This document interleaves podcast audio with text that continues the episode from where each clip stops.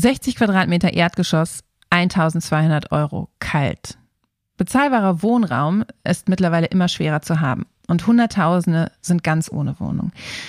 Wir wollen heute darauf gucken, welche Lösungen die Politik für diese Krise vorschlägt, was davon sinnvoll ist und was nicht und warum der Mangel an bezahlbarem Wohnraum uns über kurz oder lang alle betreffen wird.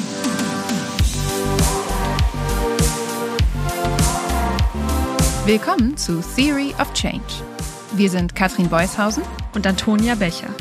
Das ist der Podcast, in dem wir über Politik sprechen und wie wir sie verändern können.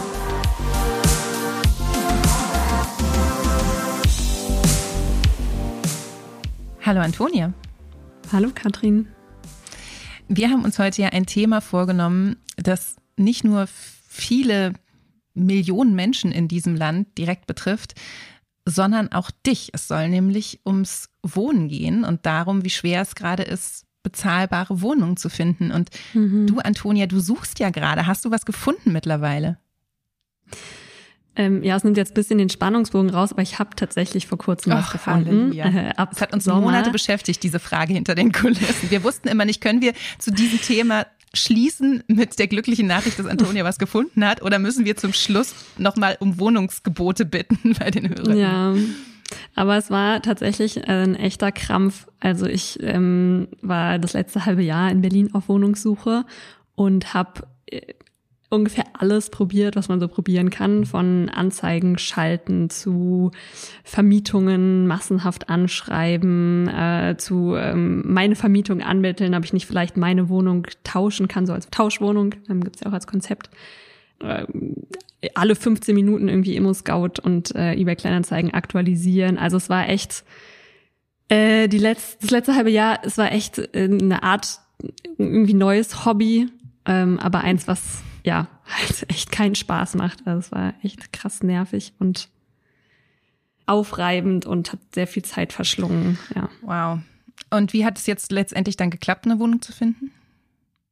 Ähm, letztendlich über Kontakte.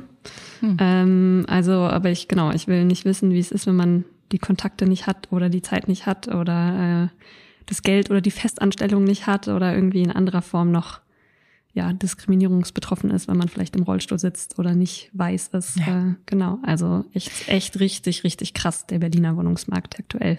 Und nicht nur in Berlin. Ich glaube, es ist insbesondere natürlich in den Ballungsräumen in ganz Deutschland mittlerweile mhm. ein massives Thema, dass es super schwer ist, überhaupt Wohnraum zu finden. Und wenn man welchen findet, dass der auch irgendwie bezahlbar ist. Denn tatsächlich ist mhm. es ja so, dass seit Jahren die Mieten auch explodieren.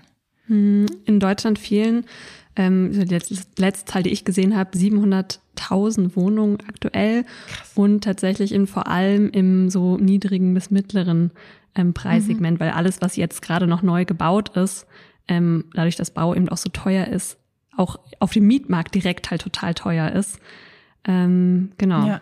Und wenn man sich jetzt vorstellt, dass das vielleicht nicht alles nur Einzimmerwohnungen für Alleinstehende sind, sondern da auch Familien drin leben wollen, dann sieht man, dass das über eine Million Leute sind, die in Deutschland auf der Suche nach Wohnraum sind und keinen finden. Und das ist natürlich schon eine krasse Hausnummer. Und wir müssen auch sehen, das Problem wird sich verschärfen in den nächsten Jahren, weil wir eben keinen Bevölkerungsrückgang haben, sondern eher auch Bevölkerungswachstum oder zumindest auf hohem Niveau verbleiben. Und das heißt, es gibt einfach dauerhaft zu wenig Wohnraum und vor allen Dingen dauerhaft zu wenig günstigen Wohnraum. Ja. Es gibt ja Leute, die sagen, dass ähm, Mieten oder Wohnen tatsächlich so die neue soziale Frage ist äh, der heutigen Zeit. Ja, und da haben wir natürlich gedacht, mit der Frage sollten wir uns auch mal im Podcast beschäftigen. Und was ich ganz interessant fand, war, dass wir in der Auseinandersetzung und Recherche vorher gesehen haben, dass es eigentlich zu dieser großen Frage sowas wie zwei Lager gibt. Also zwei mhm. Versuche, wie man politisch mit diesem massiven Problem umgehen kann. Genau, äh, das eine Lager ist das ähm, Lager der Leute, die sagen, bauen, bauen, bauen. Wir müssen jetzt ganz schnell ganz viel bauen, weil so bekämpfen wir die Wohnungsnot. Ja, und dann gibt's eben das andere Lager, die sagen, bauen, schön und gut, aber eigentlich ist der Mietmarkt doch völlig außer Kontrolle. Und hier braucht es jetzt gesetzliche Regelungen, damit MieterInnen geschützt werden und die Mieten nicht irgendwie durch die Decke gehen und sich keiner die Wohnungen mehr leisten kann. Genau, und diese zwei Lager, die wollen wir uns heute mal ein bisschen genauer anschauen und gucken, wie plausibel diese beiden äh, Positionen sind und wer da eigentlich äh, recht hat. Und ähm, genau, wenn man so einfach sagen kann, welches Lager recht hat, dann wollen wir uns natürlich auch angucken, warum die Ampel trotzdem dazu streitet. Ja, genau. Und wenn die Wahrheit dann irgendwo dazwischen vielleicht liegt, ist ja trotzdem die Frage, wie kann man jetzt anfangen, dazu politisch zu arbeiten? Und da, kleiner Teaser, kommen wir noch auf ein ziemlich grundsätzliches Dilemma zu sprechen, das uns bei diesem Thema immer wieder begleitet. Also bleibt dran bis zum Schluss für einen Blick in den Maschinenraum von Campact.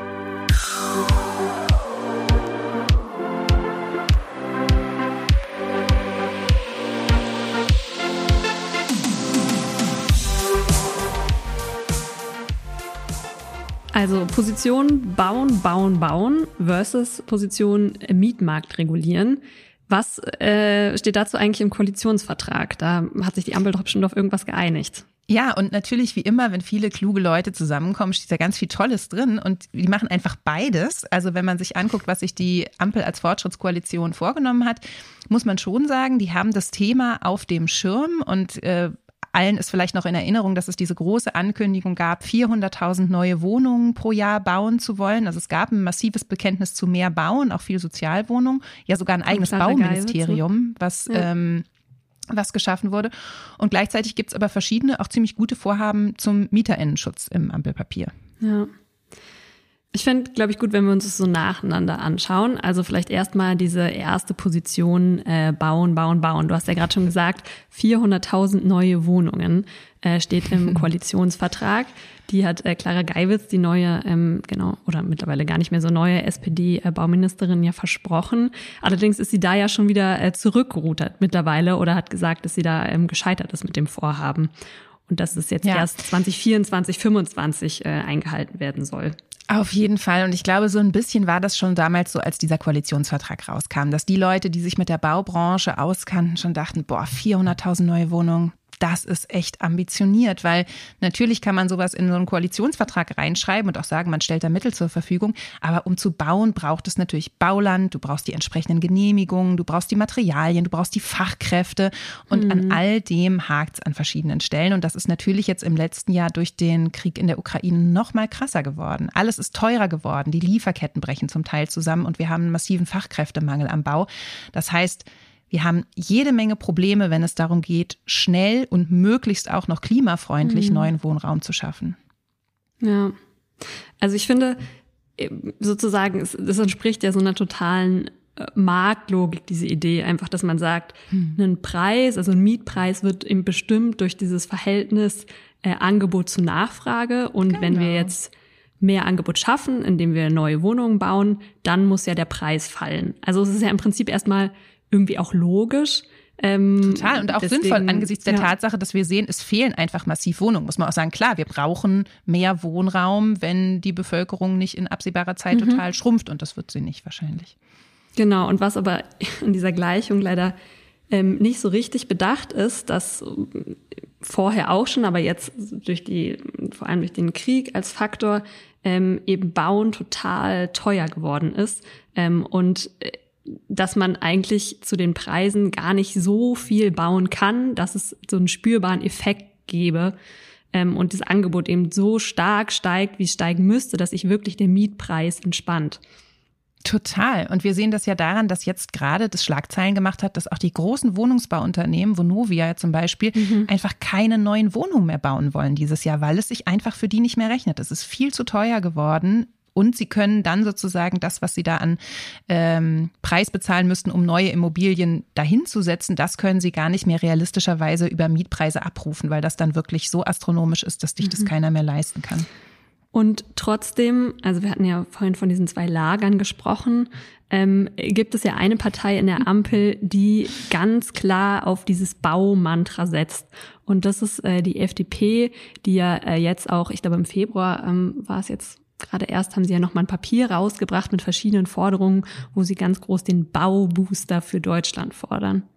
Ja, ich fand das ganz amüsant eigentlich und da fand ich auch unsere Bau Ministerin eigentlich ganz charmant, die dann irgendwie dieses FDP-Kommentier, äh, FDP-Papier kommentierte, indem sie sagte, naja, das ist jetzt alles nicht neu, was da drin steht, das haben wir alles schon verabredet, aber jetzt hat man mit Baubooster vielleicht nochmal einen schönen Begriff gesetzt, um sich mhm. politisch zu profilieren, warum nicht?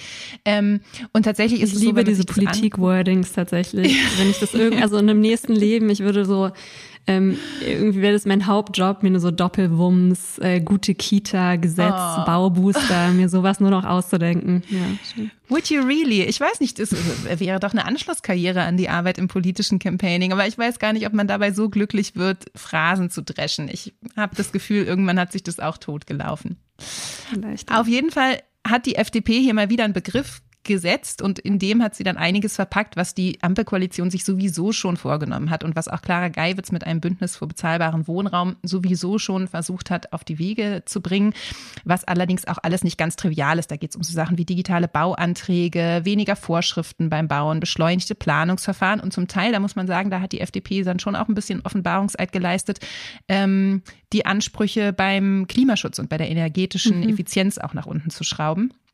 Aber wir müssen sagen, das, was, glaube ich, das massive Problem beim Bauen ist, und du hast das gerade benannt, die Preise für das Bauen sind einfach so hoch geworden, dass sich das auch mit beschleunigten Verfahren und vielleicht mhm. geringeren Verwaltungskosten nicht kompensieren lässt. Wir haben einfach das Problem, dass für die nächsten Jahre am Baumarkt wir nicht die Dynamik haben werden, dass wirklich genügend Wohnraum bezahlt wird und er dann auch zu Preisen gebaut werden kann, dass er bezahlbar ist für die Leute, die dort einziehen wollen. Ja, ich habe bei diesem FDP-Papier auch vor allem ähm, als an einer Stelle zusammengezuckt, wo es eben um diese geringeren Vorschriften ging. Und ich finde, das ist auch für uns als Umweltorganisation, ähm, als Organisation, die viele Umweltkampagnen, Klimakampagnen macht, ähm, relevant, weil ähm, sozusagen die FDP oder die auch die Immobilienbranche insgesamt eben probiert.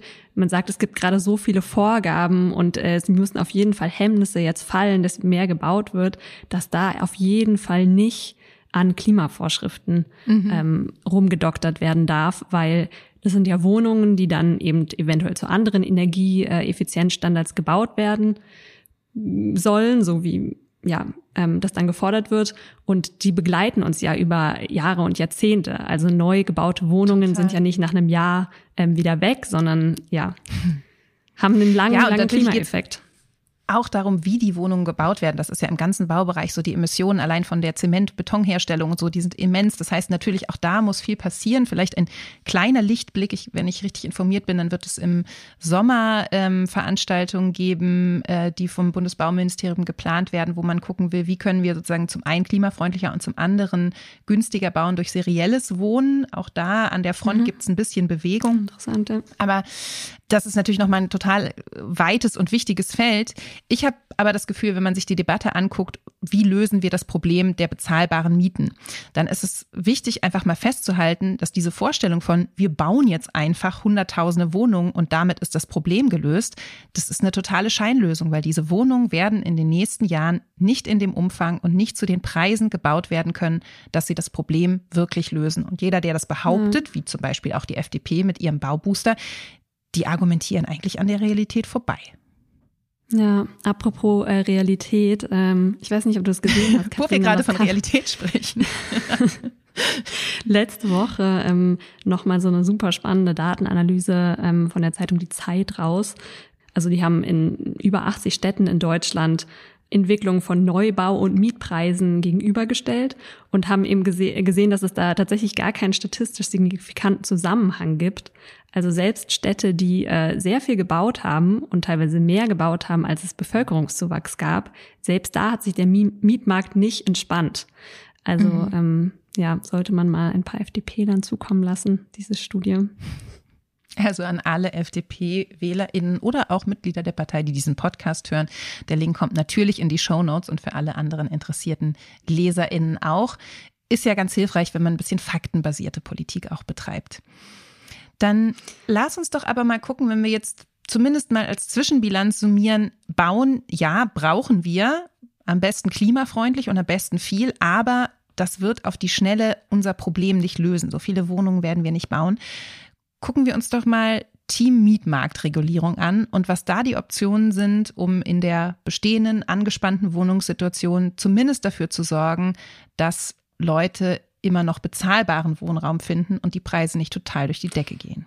Äh, ja, können wir äh, sehr gerne machen. Ähm, Woran es auf jeden Fall nicht scheitert, sind äh, Ideen. Also es gibt einen sehr, sehr bunten Instrumentenkasten, wie man denn den Mietmarkt regulieren könnte. Von Mietendeckel zu äh, Kappungsgrenzen, also das ist so ähm, sind so Grenzen, wo man sagt, so und so, um so und so viel Prozent dürfen Mieten in bestehenden mhm. Mietverträgen steigen, ähm, zu Vorkaufsrecht für Kommunen. Also da gibt es sehr, sehr viele Ideen, ähm, wie man diesen Markt regulieren kann. Jetzt muss ich ja als Berlinerin leider sagen, dass wir mal einen Mietendeckel hatten und der ja. gekippt worden ist vom Verfassungsgericht. Ja, äh, das war, habe ich äh, auch noch in schmerzhafter Erinnerung, wie ich plötzlich äh, Geld zurückzahlen musste von vergangenen Monaten. Ähm, ja, genau. Und das äh, trifft auch schon eins der Probleme oder ein großes Problem sehr auf den Kopf. Und zwar ist es die äh, fehlende Rechtssicherheit von, von vielen Maßnahmen. Äh, der Berliner Mietendeckel wurde ja damals aus Karlsruhe dann gekippt. Ähm, genau, da ging es darum, dass Berlin keinen äh, Alleingang machen darf, ähm, weil es ja bundesweite Gesetze gibt. Und äh, ähnlich ist es auch beim Vorkaufsrecht äh, gewesen. Auch das wurde Ende 21 vom Bundesverwaltungsgericht gekippt. Ähm, genau, also es gibt eben verschiedene Interessen und es gibt halt sehr starke Interessengruppen der VermieterInnen oder der äh, Parteien auch, die für VermieterInnen Politik machen, die da immer wieder klagen. Und ja, das Problem ist im Prinzip, Maßnahmen zu schaffen, die rechtssicher sind und die Bestand mhm. haben, auch vor Gerichten. Und ich meine, beim Mietendeckel ist es doch so, wenn ich mich richtig erinnere, dass gesagt wurde, ganz klar, das Instrument ist als solches erstmal legitim und auch irgendwie juristisch ordentlich mhm. ausgestaltet das Land Berlin hat halt formal nicht die Zuständigkeit, sowas erlassen genau. zu dürfen, wenn es dazu keine bundespolitische Regelung gibt. Und das heißt, insofern äh, finde ich den Punkt total gut äh, zu sagen, natürlich können wir einen Rechtsrahmen dafür schaffen. Wir können ja einfach Gesetze schreiben, oder was heißt wir? Die Ampel könnte Gesetze schreiben, ähm, um MieterInnen besser zu schützen. Und auch da, kurzer Verweis auf den Koalitionsvertrag, als die drei Parteien, SPD, FDP und Grüne, sich zusammengefunden haben, haben sie explizit vereinbart, und das finde ich ganz interessant, auch mit Blick auf die Schwierigkeit, schnell bezahlbaren Wohnraum zu bauen, dass es hieß, solange nicht genügend bezahlbare Wohnungen gebaut werden, müssen wir den Wohnungsmarkt regulieren, damit sich angemessene Mieten bilden können. Und dazu wollte die Ampel die geltenden Regelungen sich nochmal angucken und auch tätig werden, um eben MieterInnen auch perspektivisch zu schützen. Das heißt, eigentlich hat die Ampel sich das selber ins Hausaufgabenheft geschrieben. Achtung, Mietmarkt regulieren und könnte jetzt bundespolitisch tätig werden dazu und mhm. einige dieser guten Ideen umsetzen. Könnte. Ja, denn äh, leider, leider liegen äh, Regulierungen für äh, Mieterinnenschutz ähm, nicht im SPD-geführten Bauministerium, sondern sie liegen äh, federführend im FDP-geführten Justizministerium, geführt von Marco Buschmann. Tja, das ist bitter. Ähm, kurze Side Note. Es gibt ja tatsächlich im Koalitionsvertrag echt einige ganz gute Sachen auch zum Bereich Mieterinnenschutz. Und ich habe in der Vorbereitung einen Podcast gehört, in der eine Frau vom Mieterverein über das Wohngemeinnützigkeitsrecht sprach, was auch im Koalitionsvertrag verankert worden ist. Und die Podcasterin stellt ihr die Frage, na ja, jetzt steht das im Koalitionsvertrag, ist doch cool, dann muss das doch jetzt kommen. Und man hörte nur die enttäuschte Stimme, die sagte, ja, da gibt's aber eine Partei, die da mitregiert. Da sind wir uns einfach nicht sicher, ob der Vertrag wirklich umgesetzt wird. Und äh, ich glaube, genau an dieser Frage kranken total viele gute hm. Regelungen im Mietmarkt, dass, wie du sagst, die FDP da die formale Zuständigkeit hat, wenn es darum geht, die Gesetze zu schreiben und die leider gerade echt auf der Bremse stehen. Ja, wir haben uns äh, konkret drei Dinge mal rausgenommen, die gerade am Justizministerium, am FDP-geführten Ministerium scheitern. Ähm, und man muss sagen, da liegen tatsächlich fertige Gesetzentwürfe Würfe, und die werden einfach nicht freigegeben vom FDP-Minister. Ähm, fangen wir mal an mit einem Gesetzentwurf, der sehr viele dieser Koalitionsvorhaben ähm, nämlich beinhaltet. Ähm, der sagen verschiedene Zeitungen tatsächlich wirklich fertig ist und Marco Buschmann hat den zur Chefsache erklärt und erwartet darauf, ähm, mit so ja ein bisschen dirty Mitteln, dass er ähm, sagt, ja, Nancy Faeser muss noch ähm, ein anderes Gesetz erst zustimmen zur Vorratsdatenspeicherung und erst dann macht er da weiter. Also ähm, genau, da wird es ähm, ja Schutz von Mieterinnen als Verhandlungsmasse ähm, verwendet. Und in diesem Gesetzentwurf, nice. der da ja, äh, der da gerade im Justizministerium liegt, da sollen eben drei Sachen aus dem Koalitionsvertrag ähm, zum Gesetz gemacht werden. Das ist einmal ähm, sind es diese Kappungsgrenzen, Ähm, also die ähm, eben Regeln wie Bestandsmietverträge, wie schnell da die Mieten angehoben werden dürfen. Gerade mhm. liegt es bei 15 Prozent äh, innerhalb von drei Jahren und das soll eben gesenkt werden, die Kappungsgrenze. Also dass sie nur noch maximal 11 Prozent in großen Metropolen innerhalb von drei Jahren ansteigen sollten. Dann äh, steht auch in diesem Gesetzentwurf, den Marco Buschmann zurückhält, dass ähm, die Mietpreisbremse verlängert werden soll. Ähm, wenn da jetzt nichts passiert, dann äh, läuft die tatsächlich 2025 aus ähm, und die soll bis, 19, äh, bis 2029 verlängert werden. Und äh, das Dritte, was auch in diesem zurückgehaltenen Gesetzentwurf steht, ist ähm, eine Reformation äh, des Mietspiegels. Wow, also das wäre schon mal ein 3 in 1 Gesetz, was Buschmann jetzt auf den Weg bringen könnte. Soweit ich weiß, liegt mhm. noch mehr bei ihm auf dem Schreibtisch. Ich habe Gefühl, das Gefühl, in der letzten Zeit habe ich viel über Indexmieten gelesen. Das ist ja so ein mhm. besonders ekliger Auswuchs, äh, beziehungsweise die Ekligkeit dieses Auswuchses äh, wird jetzt gerade erst offenkundig, wo die Inflation so hochklettert. Und das sind Mieten, die explizit an die Teuerungsraten, an die Inflation gekoppelt sind. Das heißt, alle Menschen, die einen solchen Mietvertrag haben, die haben in den letzten Monaten saftige riesige Mieterhöhungen bekommen, weil eben die Inflation so hoch geht. Und das sind wenn man die Zahlen verfolgt, das sind ja zum Teil innerhalb kürzester Zeit dann zehn Prozent oder so, die da drauf kommen können. Das geht natürlich richtig krass ins Geld. Ja, für MieterInnen mit Index-Mietverträgen ist es natürlich besonders bitter, weil die müssen einerseits natürlich die höheren Lebensmittel und allgemeinen Lebenshaltungskosten zahlen und gleichzeitig haben sie auch noch äh, steigende Mieten. Mhm. Also ähm, ja, keine, keine gute Situation auf jeden Fall für Menschen, die äh, Index-Mietverträge haben.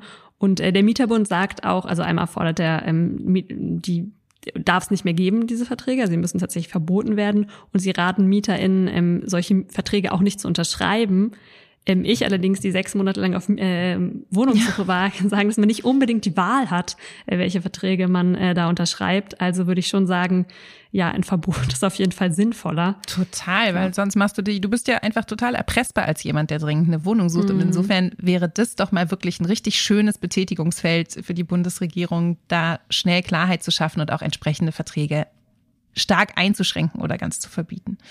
Ja, allerdings ist sich die Bundesregierung sehr uneinig, äh, was den Punkt Indexmietverträge angeht.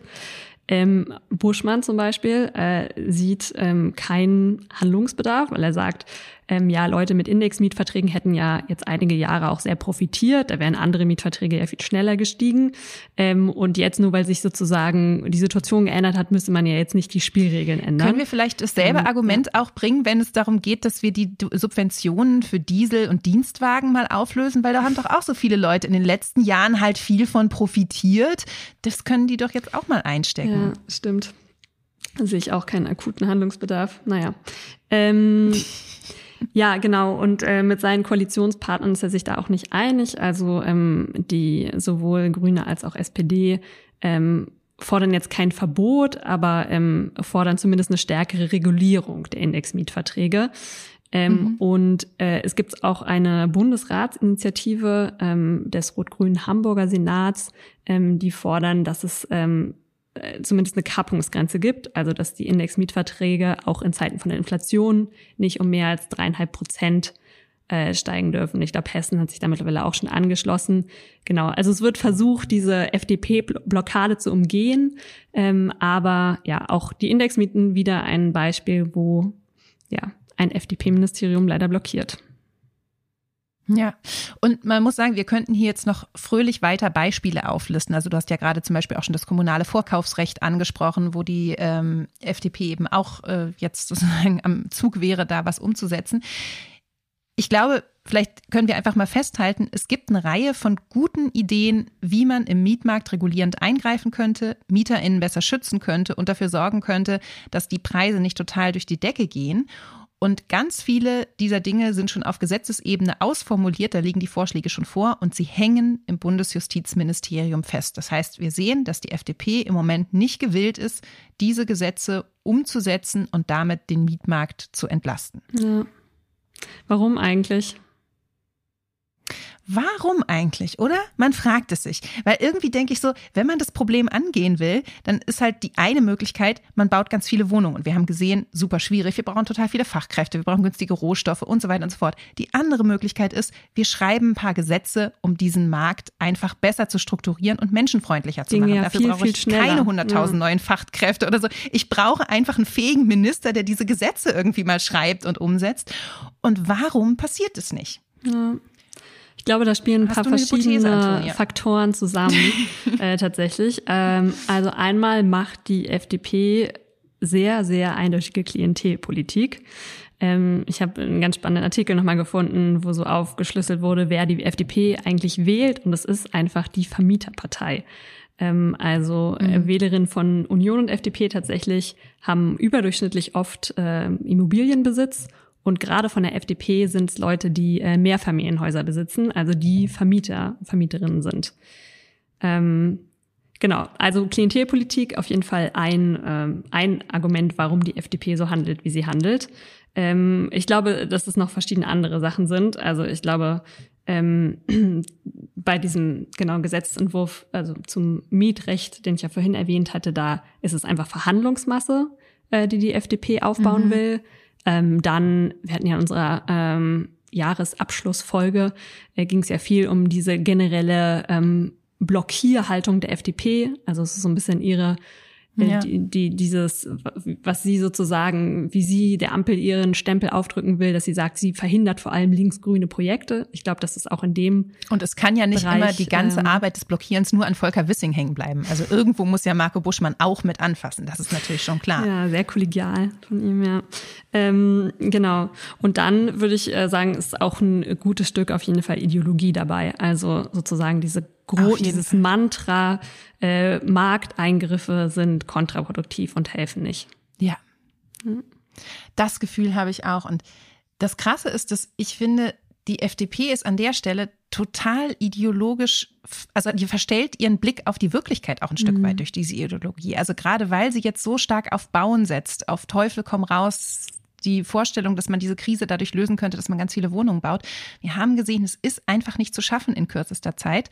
Und dann aber zu sagen, doch, wir müssen das machen, weil wir in diesen Markt nicht eingreifen dürfen, weil wir an einen freien Markt glauben, in dem sich das alles reguliert, bedeutet einfach, dass Millionen von Menschen keine Bleibe haben und ungeschützt diesem sich rasant aufheizenden Mietmarkt ausgesetzt mhm. sind. Und das ist schon eine ganz schön krasse und schädigende Politik, die man da als Regierungspartei mit anfeuert. Ja. Mich interessiert, also mich erinnert es auch sehr an, an, an das Verhalten der FDP im, im Bereich Klimaschutz, also sozusagen dieser Glaube daran, wir müssten unser Verhalten, also es, es braucht keine Eingriffe, es braucht keine Verbote, ähm, es lässt sich alles regeln durch Neubau, durch neue technologische Entwicklungen. Ähm, also diese, dieser Glaube so ganz stark daran, ähm, dass, mhm. dass nichts geregelt werden muss oder nichts, nichts irgendwie durch Gesetze verboten werden muss und so weiter. Ähm, ja, ist ein sehr, sehr starres Halten an diese Ideologie. Und ich finde, man muss auch sagen, dass dieser Gedanke von der Markt regelt das, der ist vielleicht in einigen Bereichen sogar nachvollziehbar oder so, wenn es jetzt darum geht, irgendwie, keine Ahnung, welches Produkt setzt sich durch oder auch welche Technologie ist in einigen Fällen irgendwie vielleicht die sinnvollere. Aber ich finde, dass das beim Wohnungsmarkt nochmal ganz besonders prekär ist, weil hier reden wir ja von einem Grundbedürfnis von Menschen. Mhm. Wenn man sich die Wohnung halt nicht leisten kann, dann gibt's eben keine Alternative dazu, sondern man ist dann eben auf der Straße oder wohnt zu fünft in einer Einzimmerwohnung. Und wir müssen auch sagen, dass dieser Markt nicht nur deswegen so krass ist, weil die Leute so direkt davon betroffen sind und es ein Grundbedürfnis erfüllt, sondern auch, weil er massiv dominiert wird durch die Profitinteressen sehr, sehr großer Player. Also wir haben ja kurz Vonovia erwähnt, diese großen Wohnungskonzerne, die über den Löwenanteil der Immobilien gerade in großen Städten verfügen, das sind börsennotierte Konzerne, wo es einfach nur darum geht, Rendite abzuwerfen. Und die haben natürlich kein Interesse an bezahlbaren Wohnungen, damit irgendwie viele Menschen Unterkunft haben und man lebenswerte Städte mit sozialer Durchmischung hat oder so, sondern die wollen halt am Ende des Tages ihren Profit machen.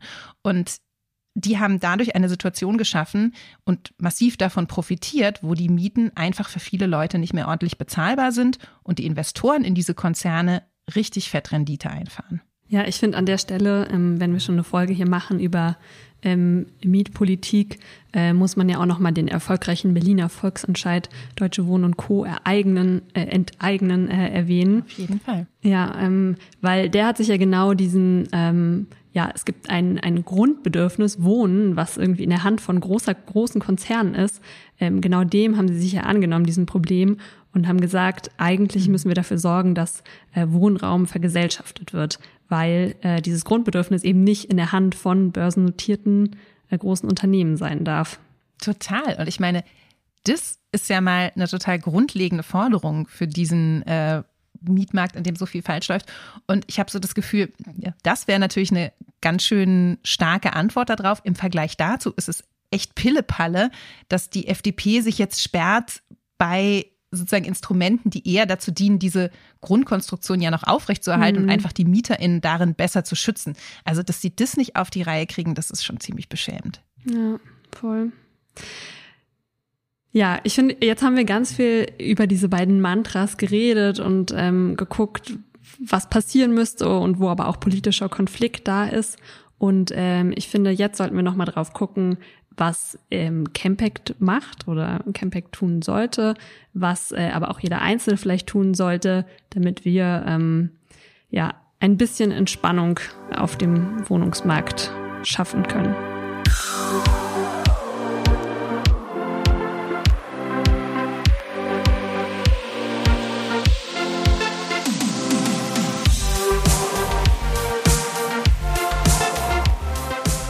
Okay, wir haben jetzt also gehört, Bauen allein kann das Problem nicht lösen. Wir brauchen auf jeden Fall auch bessere Mieterinnenpolitik.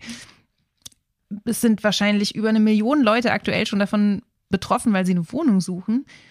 Wo ist eigentlich jetzt der große Campact-Appell an Marco Buschmann? Wir brauchen endlich den besseren Mieterinnenschutz. Ja, äh, ja, an der Stelle glaube ich, ähm, äh, also den gibt's aktuell nicht. Äh, und ich glaube, an der Stelle muss man tatsächlich mal recht offen so in den Campact-Maschinenraum gucken und so ein bisschen ähm, ja die Campact-Logik, wie wir Kampagnen äh, starten, erklären. Äh, und zwar äh, entscheidend ist nicht wir, die bei Campact arbeiten, sondern wir fragen ja in den aller, allermeisten Fällen unseren Verteiler. Das heißt, die, alle Leute, die mit ihrer E-Mail-Adresse bei Campact angemeldet sind, ähm, danach, wie sie zu diesem oder jenem Thema stehen. Und das heißt, dass wir Appelle dann starten, wenn die Menschen, die sich bei Campact engagieren, sagen, ja, das ist das Thema, wo wir jetzt raufgehen sollen. Ihr könnt euch vorstellen, dass man natürlich zu jedem Thema einen Appell starten könnte und in den allermeisten Fällen auch das Gefühl hätte, das ist politisch jetzt wirklich wichtig. Für uns ist entscheidend, weil wir ja zeigen, dass besonders viele Menschen hinter einem Thema, hinter einer Forderung stehen, dass es die Themen sind, die die Menschen in unserem Unterstützerkreis auch so wichtig finden, dass sie sagen, ja, dazu müssen wir jetzt eine Kampagne starten. Ja, und unsere Erfahrung ist, dass es besonders dann Menschen bei uns im Verteiler bewegt, wenn sie betroffen sind in irgendeiner Art und Weise.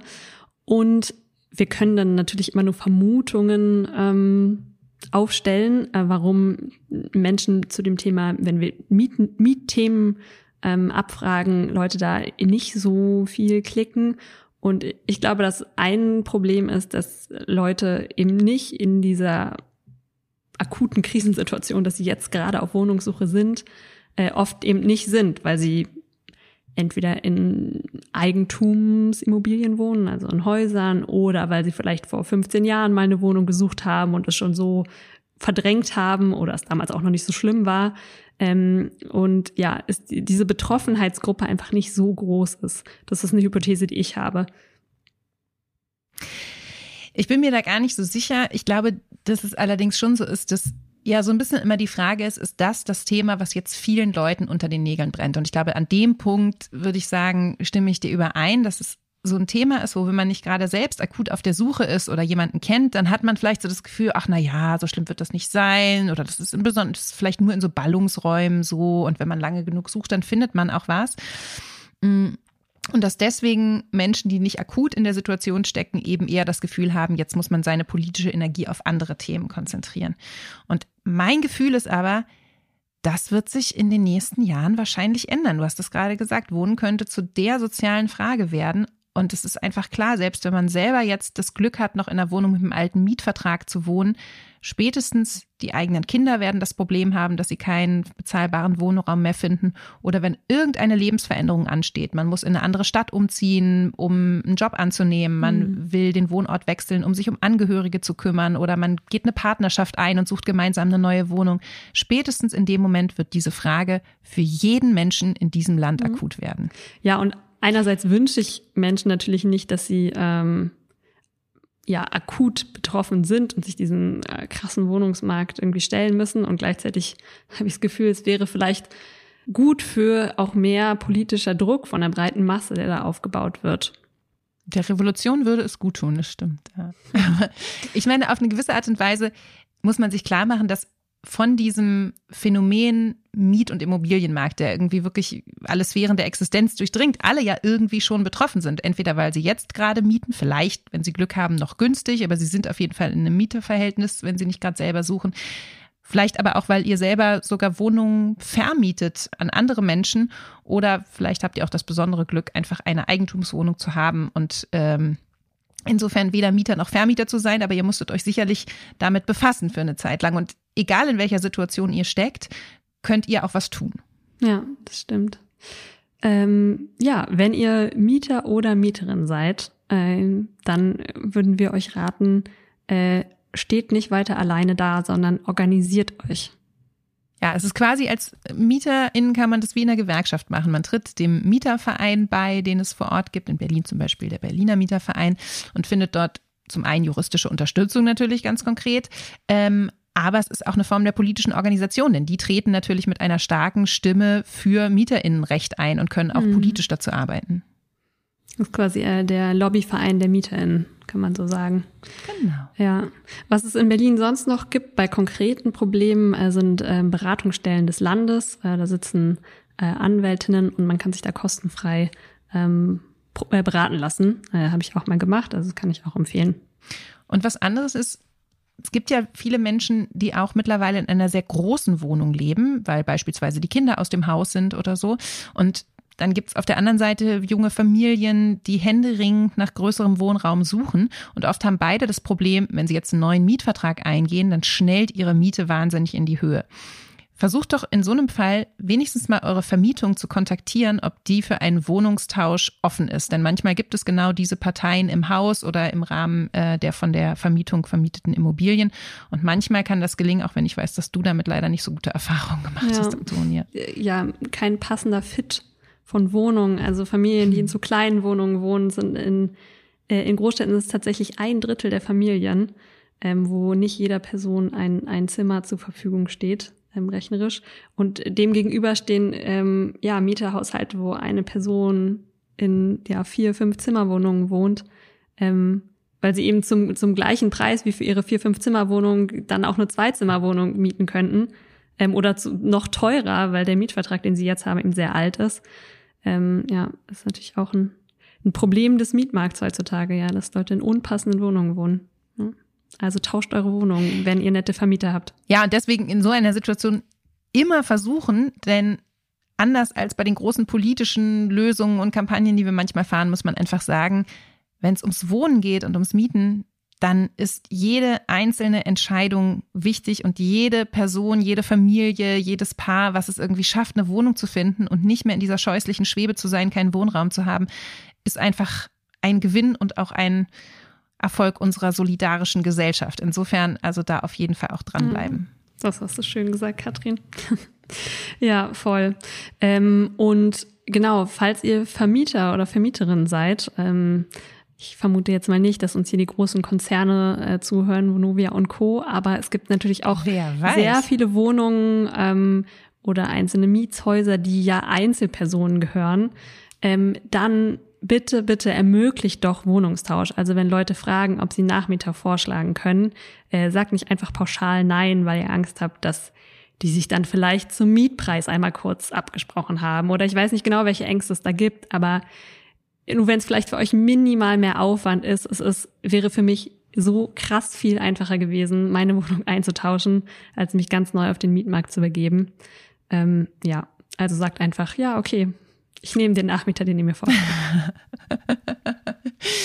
Genau, also nicht, dass wir von den HörerInnen dieses Podcasts irgendwas anderes erwarten würden, aber ich glaube, Eigentum verpflichtet und wenn man in der Lage ist, Wohnungen zu vermieten, dann wäre es echt klasse, wenn ihr das fair tut. Dazu gehört natürlich auch sowas wie Wohnungen nicht zu lange leer stehen lassen oder die eben genannten Indexverträge, auf sowas zu verzichten.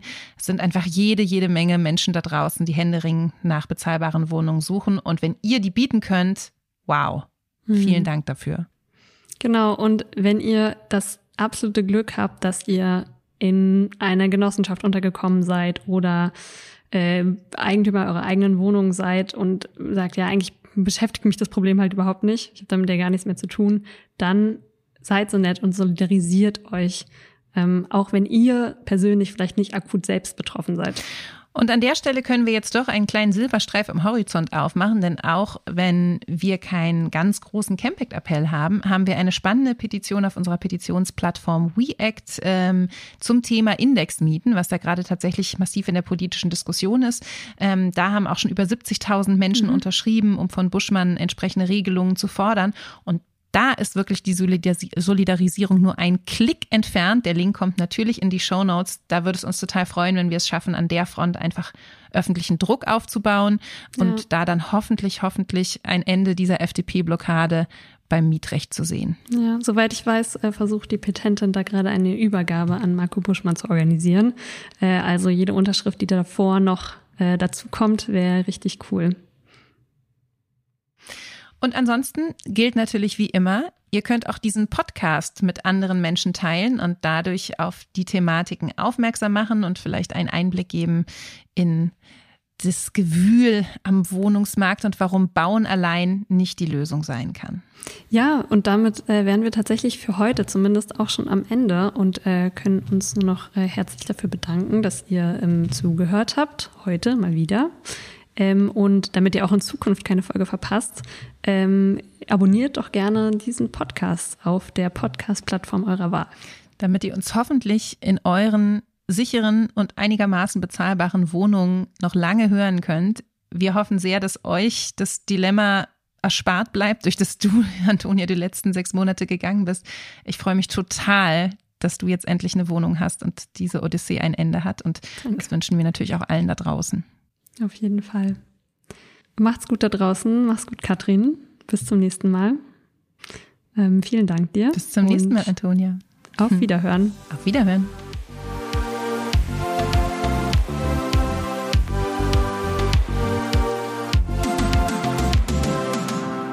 Theory of Change ist der Podcast von Campact, der Bürgerinnenbewegung für progressive Politik. Redaktion Antonia Becher und Katrin Beushausen. Produktion Christian R.